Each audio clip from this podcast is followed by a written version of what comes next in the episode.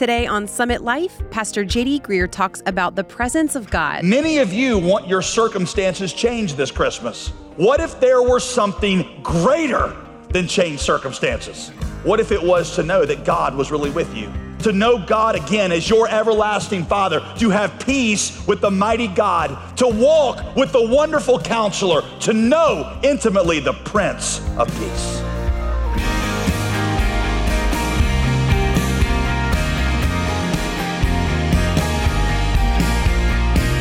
Welcome back to Summit Life with Pastor JD Greear. As always, I'm your host, Molly Vidovich.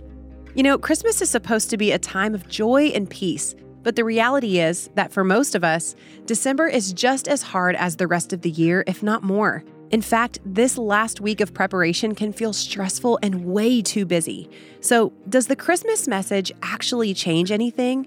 That's our subject today on Summit Life with JD Greear as we wrap up a short series called God with Us. If you missed any part of the study, you can find the whole series at jdgreear.com. But right now, let's join Pastor JD for an important message that he titled Emmanuel. Isaiah 9, verse 2 the people dwelling in darkness have seen a great light.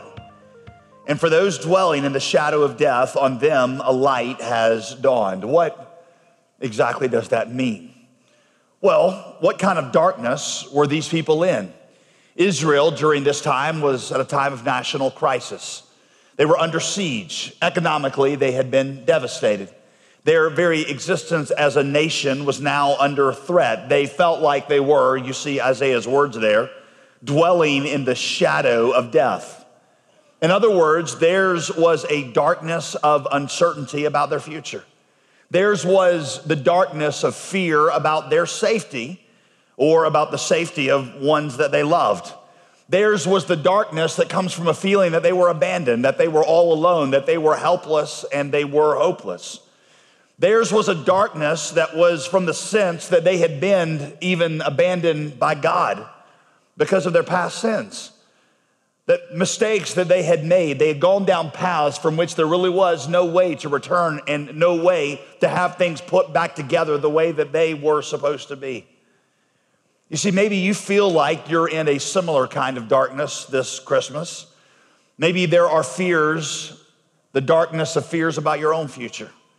Maybe you are facing uncertainties of your own. Maybe this is the first Christmas you're going into it unsure about what this next year holds for you in terms of a job.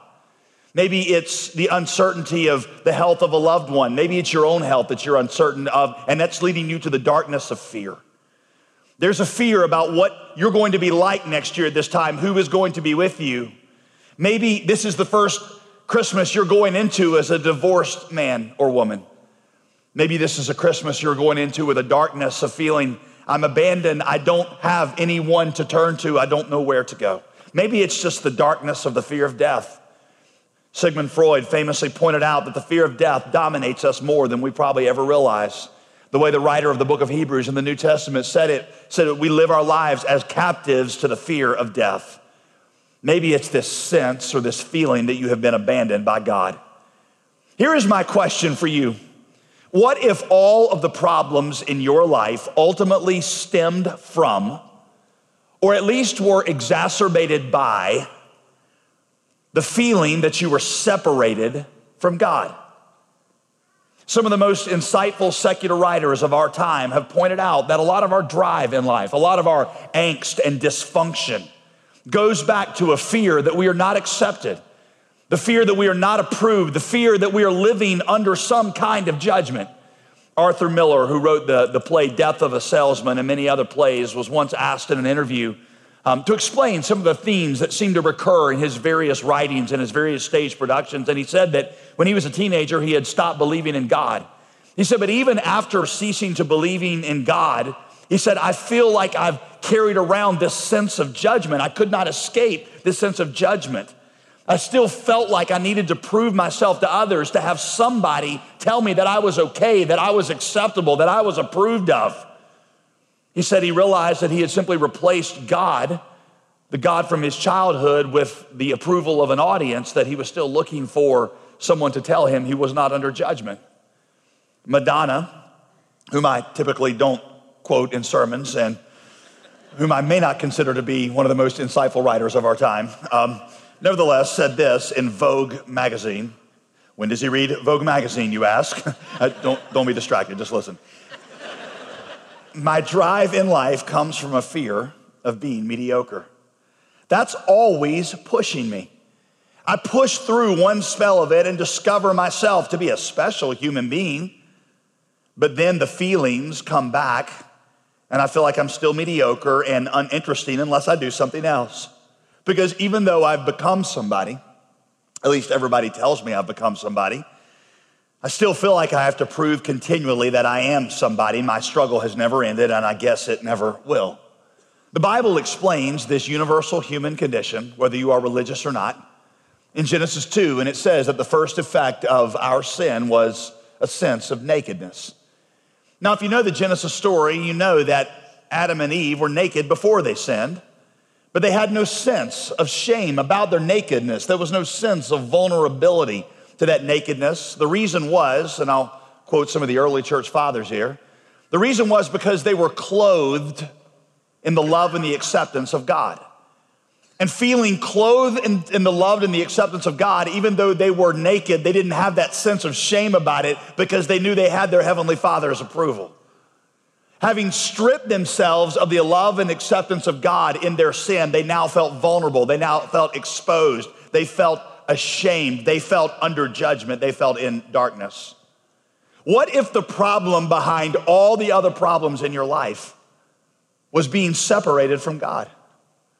Blaise Pascal famously said that the human heart has what he called an infinite abyss in it.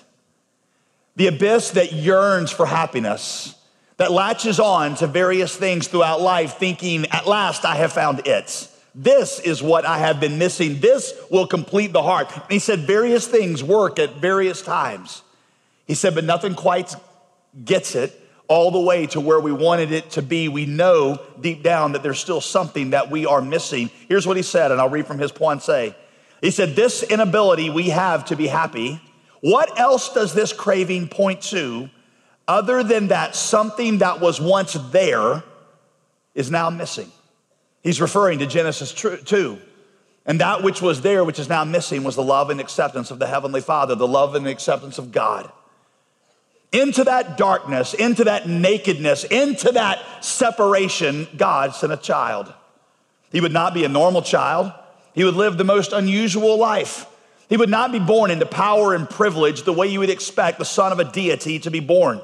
He would not rule from a throne. He would be born in poverty. He would make his life with the guilty and the, and the oppressed.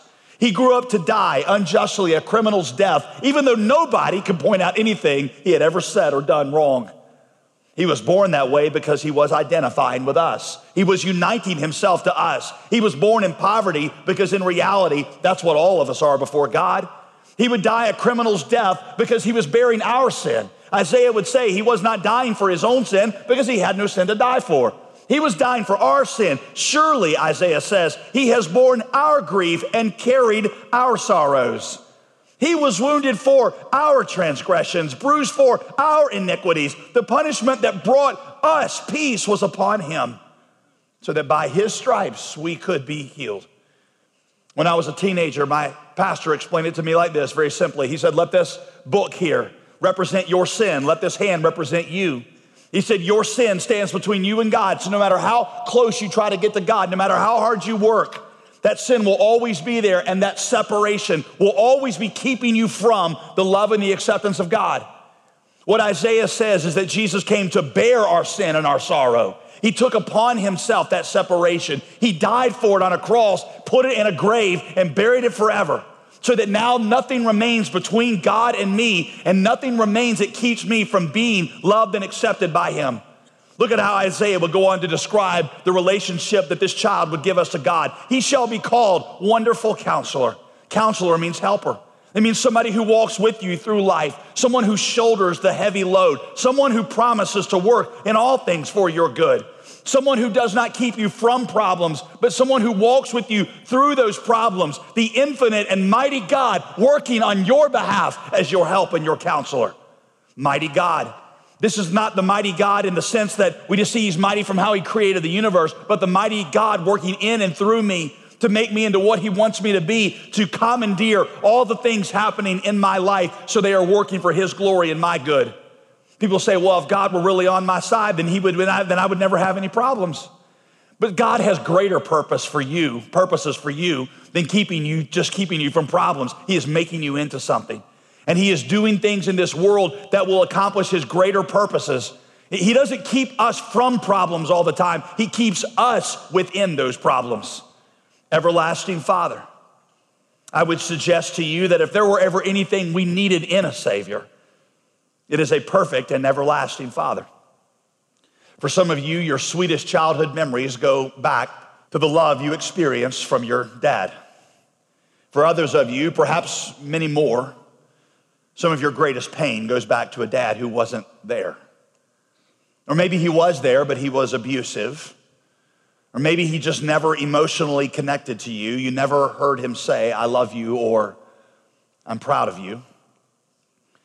Remember seeing an interview um, in Sports Illustrated with Bo Jackson. When I quoted Vogue magazine a few minutes ago, some of you thought I needed to turn in my man card, okay? I just got it back. Sports Illustrated, Bo Jackson. In case you don't know, Bo Jackson was, uh, many say, the greatest athlete um, that, at least of our generation, some say greatest athlete who ever lived. He was, he was a, a professional in, in, in two sports and at the top of his game in both of them. Bo Jackson, in this interview in Sports Illustrated, said, he said, he said, you know, he said, my dad, who is still alive, has never been to a single athletic game that I have ever played in my life. He said, Here I am, what many say is the greatest athlete alive. He said, And after the game, he said, I may have had a great game, accolades pouring in from reporters and from coaches. He said, Here I am in the locker room. And he said, Several times I've looked across the locker room and seen another player, one who didn't even start. Yet there he is with his dad, his dad who has come to the game, and they're going out for a drink or something after the game. And he said, I look at them with envy and I can't understand it. He said, because I would give every bit of my athletic success away for that kind of relationship with my dad. If there were ever a place in which we felt our need of salvation, it was to have the Father that we crave restored. And he, Isaiah said, shall be called the everlasting, the eternal Father.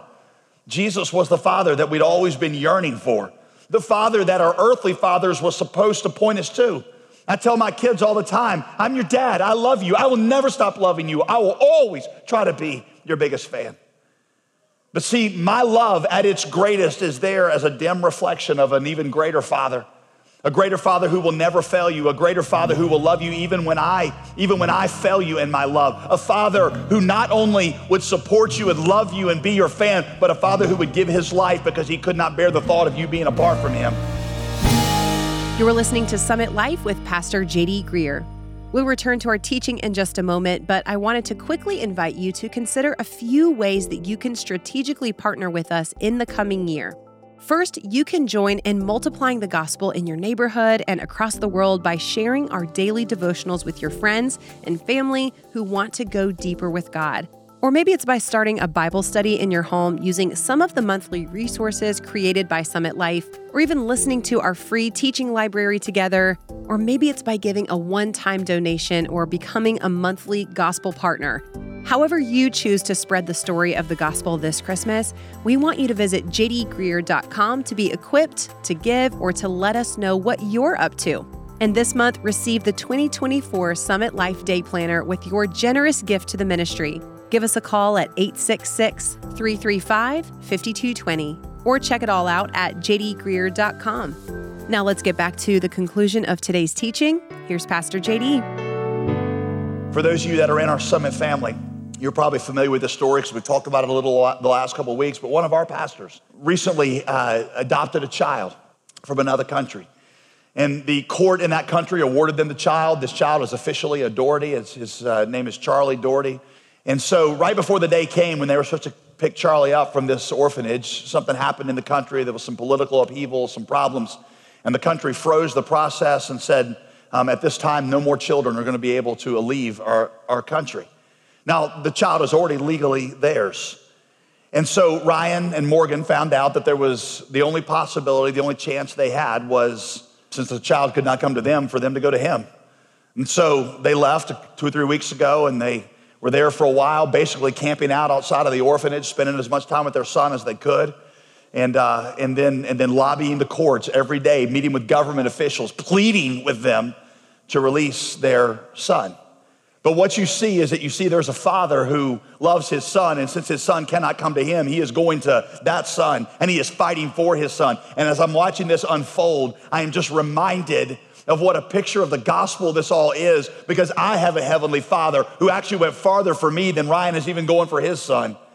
He, he wasn't just expensive and inconvenient for him. He just didn't purchase an expensive plane ticket. He poured out his blood so that I could be reconciled to him. He didn't try to move me from a country of poverty to a country of privilege. He transferred me from the domain of darkness to the kingdom of his dear son. Jesus is the everlasting Father. He's everything we have ever yearned for in a father. The sweetest memories of your father, where there is just a dim echo of the love of your heavenly daddy. And for those of you who were devastated and disappointed by your dad, it's just there to remind you that there's a heavenly father who is never disappointed and never will.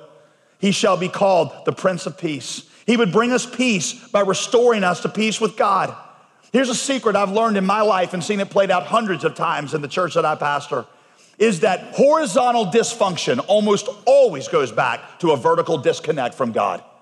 You see, as people, our souls are so, are so dissatisfied without God that we turn toward other things and we begin to abuse them and use them. That's why we have a hard time loving people and trusting people and forgiving people because instead we abuse them because we need them to fill a place that we're missing because we're missing God. We, we do the same thing with power, with money, sometimes even with food and drink. That's why, listen, the peace of God in your life, horizontal, only comes from peace with God. You may have noticed this that when people find God, they become better husbands. They become more content as wives. They become better fathers. They become more forgiving. That's because our souls were made for God, and our souls are restless until we find our rest in Him. One day, Isaiah says, this child will restore the earth the way it was intended to be. He will right all wrongs, He will restore justice, but first, He had to be born as a substitute for our sin to reconcile us to God. Before he could institute the peace of God on earth, he had to bring peace with God between us and the Father. This was the light that God sent into our darkness. Many of you want your circumstances changed this Christmas. What if there were something greater than changed circumstances?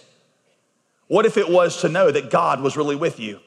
To know God again as your everlasting Father, to have peace with the mighty God, to walk with the wonderful counselor, to know intimately the Prince of Peace. There's a little phrase back in verse 2 that talks about the birth of the child. I want to draw your attention to. Look at this. The people dwelling in darkness have seen a great light, and for those dwelling in the shadow of death, shadow, that's your word, on them a light has dawned. Shadows aren't real things. Isaiah says to these people, You're dwelling in the shadow of death. Shadows can't hurt you. I was a pastor who was about my age, had kids about the ages of my kids. And uh, when this pastor was my age, his wife developed suddenly a, a very rare form of cancer that took her life within about three weeks. And um, he conducted part of the funeral and uh, was riding with his oldest daughter, who was 12 years old at the time was riding from the funeral place to the gravesite, and his oldest daughter had heard him say in the message, Psalm 23, Yea, though I walk through the valley of the shadow of death, I will fear no evil. And she looked at her daddy and she said, Daddy, you said that mommy walked through the valley of the shadow of death. What is the valley of the shadow of death? And this pastor thought for just a, a few seconds, trying to figure out how to explain this to a 12 year old. He said, When when beside the car he was riding in, this big old tractor trailer drove by. And the way the sun was shining, it cast a shadow across their car that passed over them. And he looked at his daughter. and He said, Sweetheart, if you had the choice, would you rather be hit by that truck or would, would you rather be hit by its shadow? And she said, Well, of course, Daddy, I'd rather just be hit by the shadow. He said, That's right. He said, Jesus got hit with the truck of your mommy's death so that all that would be left for her is the shadow. Jesus would take the truck of darkness, he would take the condemnation, he would take the shame, he would take the abandonment, he would take all of it so that all that would be left for us is the shadow. You see, when he died on the cross, there was actual darkness. There was an unnatural, unexplained three hour period of darkness where the darkness that we had encountered entered into his soul. On the cross, Isaiah says he bore the penalty for our sin. He was actually punished for the things that I had done wrong. On the cross, he faced abandonment. He would look to heaven and he would say, My God, my God, why have you forsaken me? That was not prose or poetry. That was the Son of God forsaken by the Father so that you and I would never have to be forsaken by him. He would go into a tomb where he would meet my death head on and he would defeat it so that nothing would be left for me except for the shadow.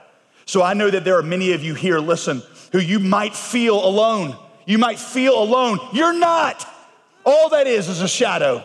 He has said, I will never leave you or forsake you. You might feel abandoned. You can't be because he was abandoned for you. You might feel condemned. There is therefore no condemnation for those of us who are in Christ Jesus. Jesus went into the darkness so that you could have the light of God's presence eternally with you, so that, yea, though I walk through the valley of the shadow of death, I will fear no evil, for thou art with me.